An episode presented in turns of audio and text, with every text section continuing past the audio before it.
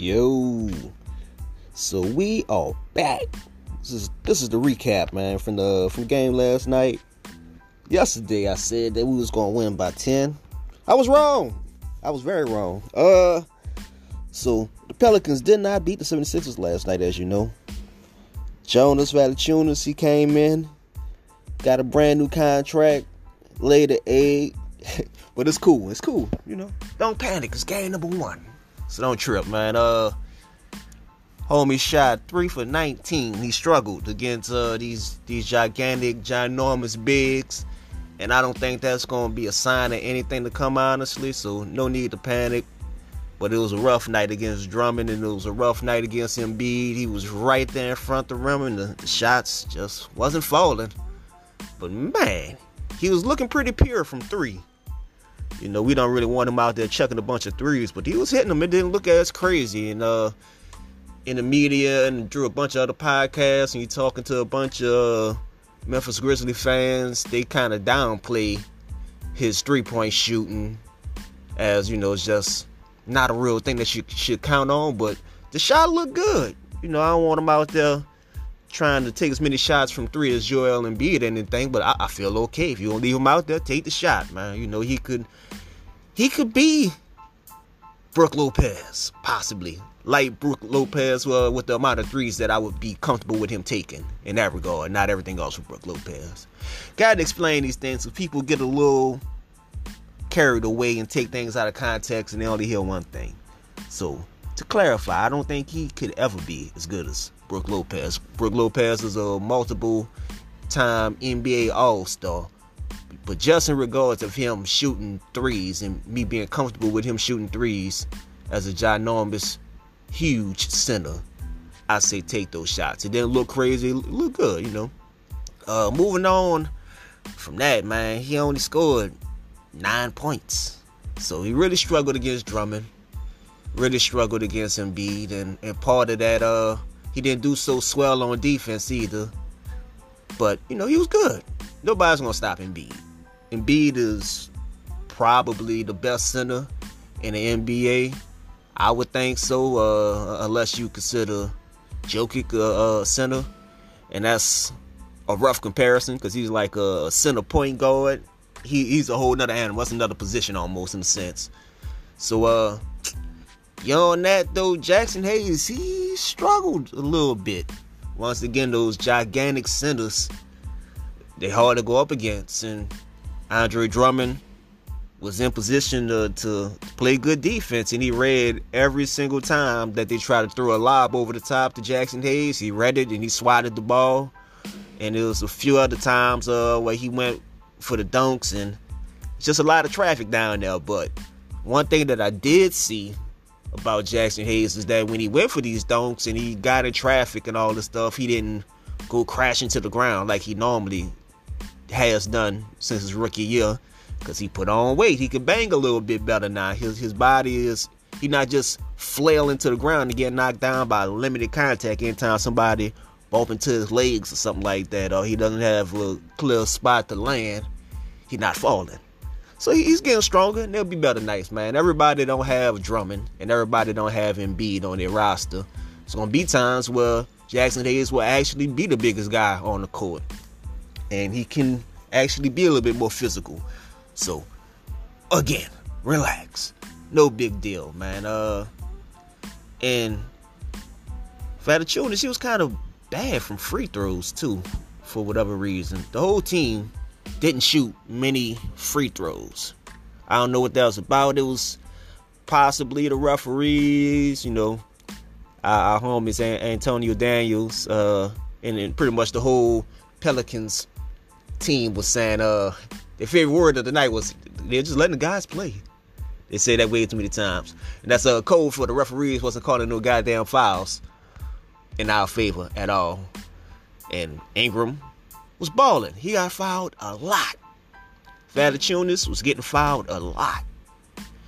And they just let him bang. They let him do their thing. But uh, to move on to Ingram, I was highly impressed with Ingram, man. My uh, my biggest hang up with Ingram is that you're a tweener. You know, you're a small forward, power forward, shooting guard type guy.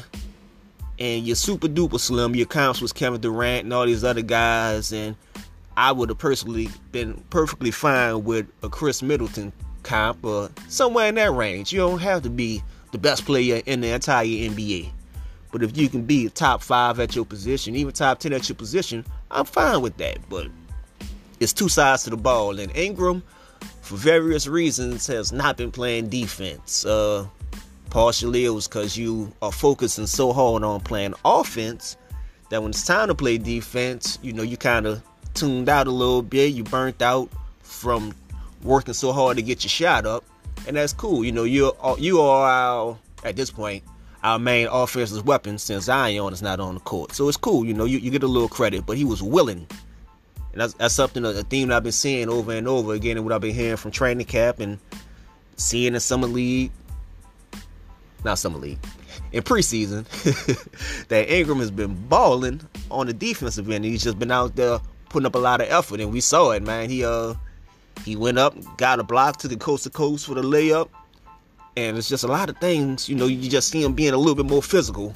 They said he put on more weight. He said he don't know how much weight he put on. We don't know how much weight he put on either. But just from the eye test, I say it looked like he might have put on a hot seven pounds, which ain't that much when you damn six foot nine. But every little bit count, man. But he did look a little stronger, and he low key, very low key, was uh he bodied up uh Matisse Thybulle. There was a time he went out there and he was, you know, doing this dribbling and trying to get in his bag with all his cool moves and all that stuff, and, and Thybulle was, was eating all that up. Wasn't working. That was uh, after Ingram was out there and ran up a bunch of points. It sort of gave Thybulle that assignment when he came off the bench. And Ingram recalibrated, man. He, he got it in, he did his thing. He started, you know, using his body a little bit started leaning into Thybulle, started backing him down into the post and hitting him spin moves and all this crazy stuff, man, that uh that we honestly haven't really seen from Ingram since he been here. He got physical and he was going hard to the rim.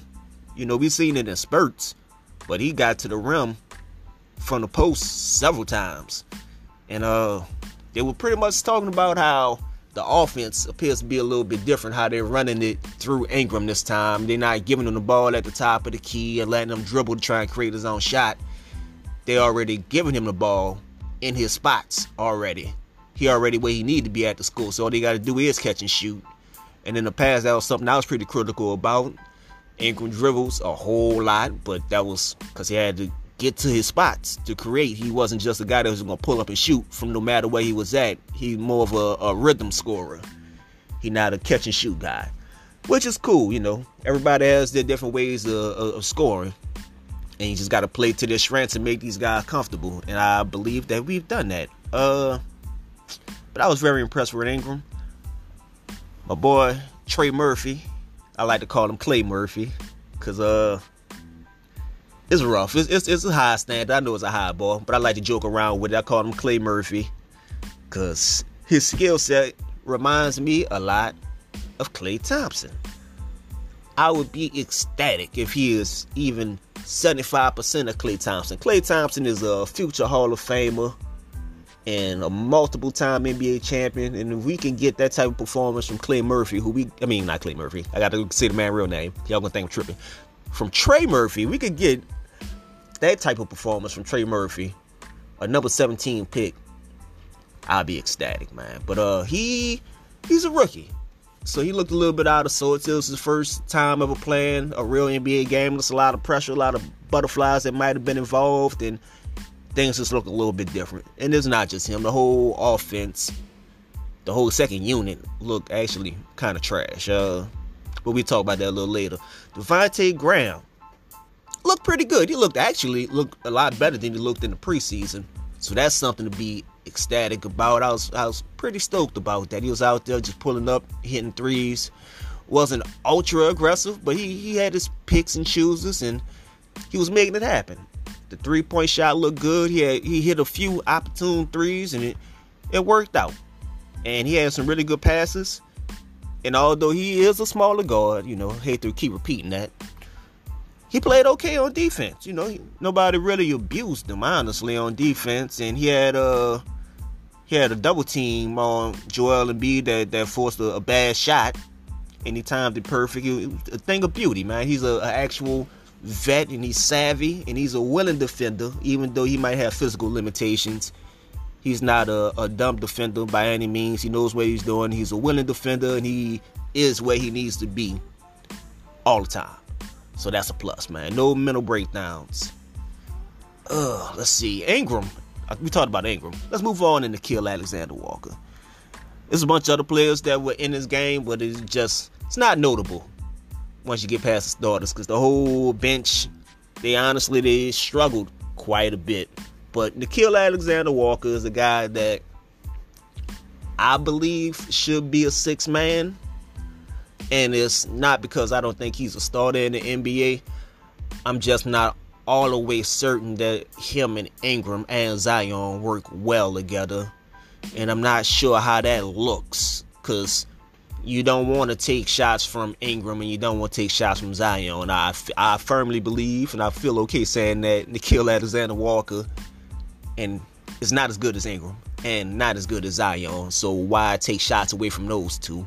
You give him the ball coming off the bench, you let him be aggressive, you let him take as many shots as you want, but you don't let him be a chucker at the expense of your two best players. I just don't think that's good.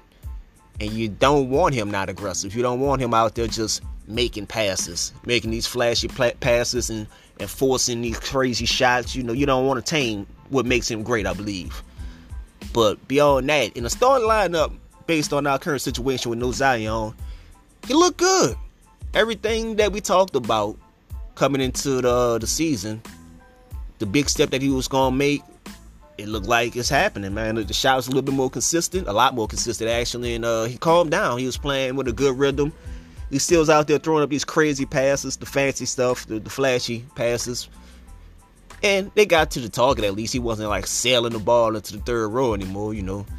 But the passes were on point. He was real aggressive, was getting to the rim.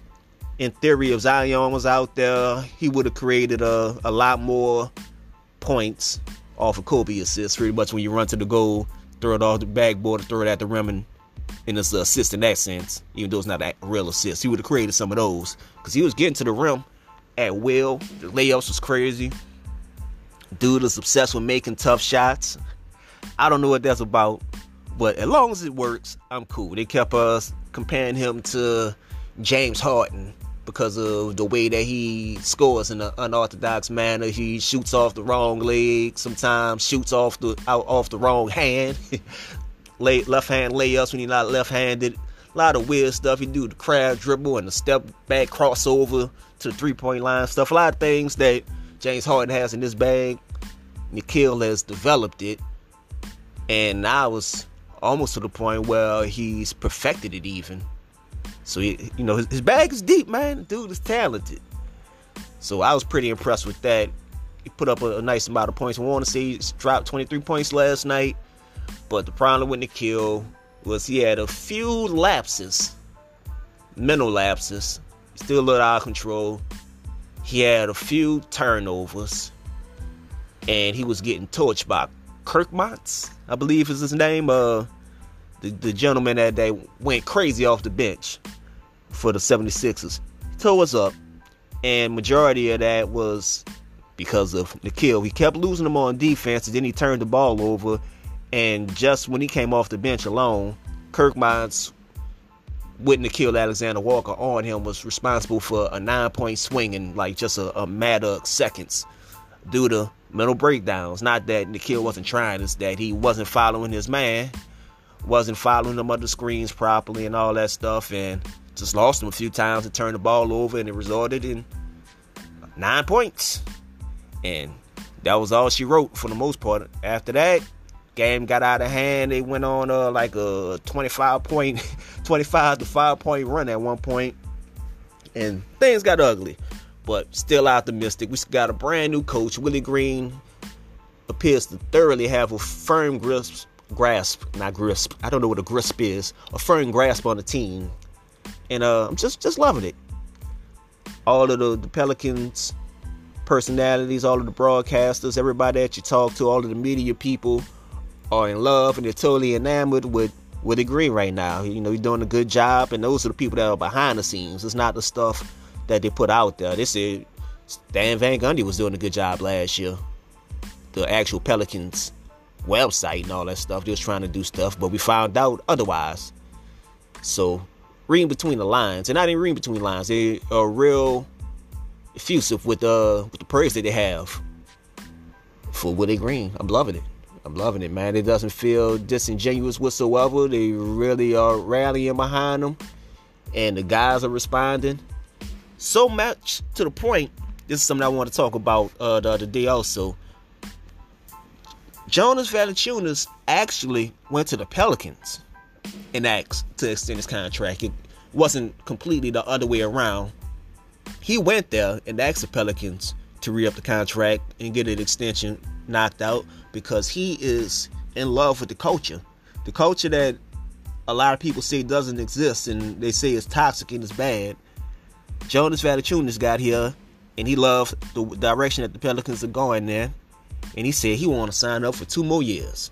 He loves the culture, he loves the organization, loves his teammates, and I'm sure all of this has a lot to do with Willie Green. So it's already a win. And it's been pointed out before. Jonas Valanciunas is and Josh Hart are both represented by the same agent as JJ Redick. That JJ Redick that said that nobody would ever sign with the Pelicans again. Nobody that's represented by his agent would ever sign with the Pelicans again. And within three months, not even three, yeah, uh, about two months. Within two months, he's been made into a liar, or at least uh, an exaggerator, because that's two guys that's represented by his agent that both signed with the Pelicans. So that proved to not be true. So that whole JJ saga clearly wasn't a big issue anyway.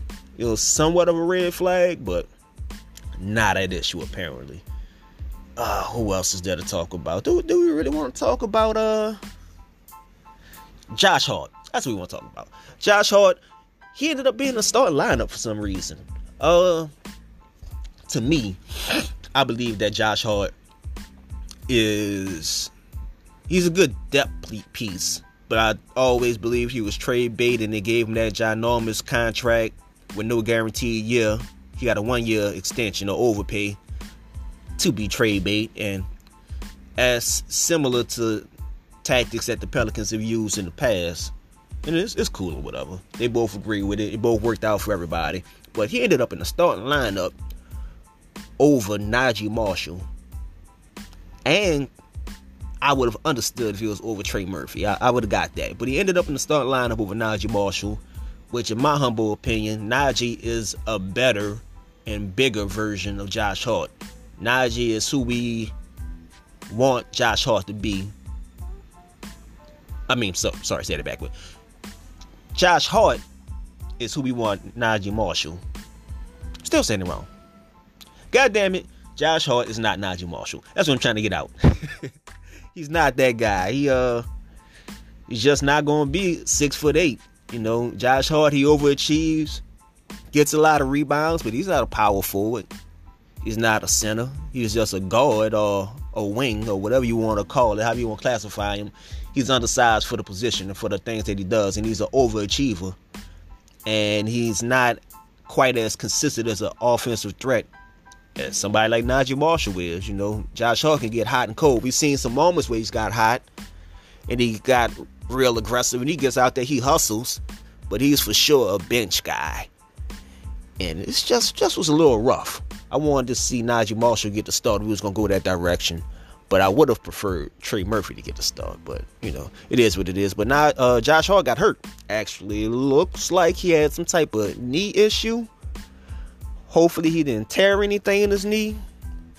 But that was the fear because there was no contact when he injured his knee but it's you know it's a reason for optimism. He was able to twist and turn and run sideways and run up the court and run through a crowd as he was running out the alley, and he ran out at a nice speed, probably about 60%. Ran from the court all the way to the locker room, and then he came back onto the sideline at least uh, in garbage time because we lost by 20 points. So it was no need for him to go back in. Hopefully it was nothing, but he got the hell off the court. He hauled ass off the court because he thought it was something serious. Hopefully, it was nothing serious though. Uh, but I think we can wrap it up there, man. I was very pleased with with the progress. You know, we look like a team out there as a whole, and it's just game number one. It'll be better days. Definitely will be better days. So I was pretty stoked about what I saw, and looking forward to the next game against the Chicago Bulls on Friday. Uh, we are traveling to Chicago for that game, and Chicago is one and zero. Oh. We are zero oh and one. Is an opportunity to play against. I guess you can call him a nemesis. He's not a nemesis. I'm not gonna do Lonzo Ball like that, but we get to get, get a chance to play against our former point guard Lonzo Ball. He left because he wanted to play point guard and be a traditional point guard. But tra- traditional point guards, they make layups. Traditional point guards can make free throws, and traditional point guards can run a half court offense. The only thing that Lonzo Ball was capable of doing was playing above average defense, which is a great thing, and throwing full court live passes, which is a once a game, once every two games kind of occurrence. You don't pay a guy 20 plus million dollars because he can throw a football pass up the court 40 times a, season. It's more about what you could do throughout the entirety of the game. Throughout the entire course of the game, what can you con- contribute? Can you get to the free throw line? Can you be an aggressive scorer? Can you do anything except for stand in the corner and shoot threes? And he didn't like doing that. He didn't like playing to his strengths. He still believes that he is a true point guard. He's the second coming of Magic Johnson or something. I don't know if he still believe in that hype. But he didn't like being here. He felt restricted, which is cool. And we didn't like him being here. So it was amicable. He dipped out. We parted ways. Life is good. We replaced him with Devonte Graham. And life goes on. We replaced him with Nickeil. We replaced him with Kira. It's gonna be by committee. We're gonna figure out how this gonna go. Somebody will emerge and be a adequate replacement. But he's out the door more on the story. So things are good and we get to play him on Friday night. It's gonna be a big deal, you know. You get to play against your ex team, and it's gonna be all that stuff about yeah, I had this date circled on my calendar. This is a big game and all that stuff, and they're gonna they might come out or they might completely downplay it altogether. Like, oh no, it's just another game. No, it's not. You want to get the hell out of here. And he's a pretty professional dude. He uh in the media, he doesn't walk around with a chip on the shoulder in the public. He's not one of those social media kind of dudes. You know, he's a professional. So I don't expect too much. But on court, it's gonna be interesting. I'm looking forward to the game. Uh Friday night, man. Tune in. But I think we can wrap it up at this point, man. So Peace. This is A Levy, Trophies Podcast, and we talking a whole bunch of Pelicans. I'll let y'all later.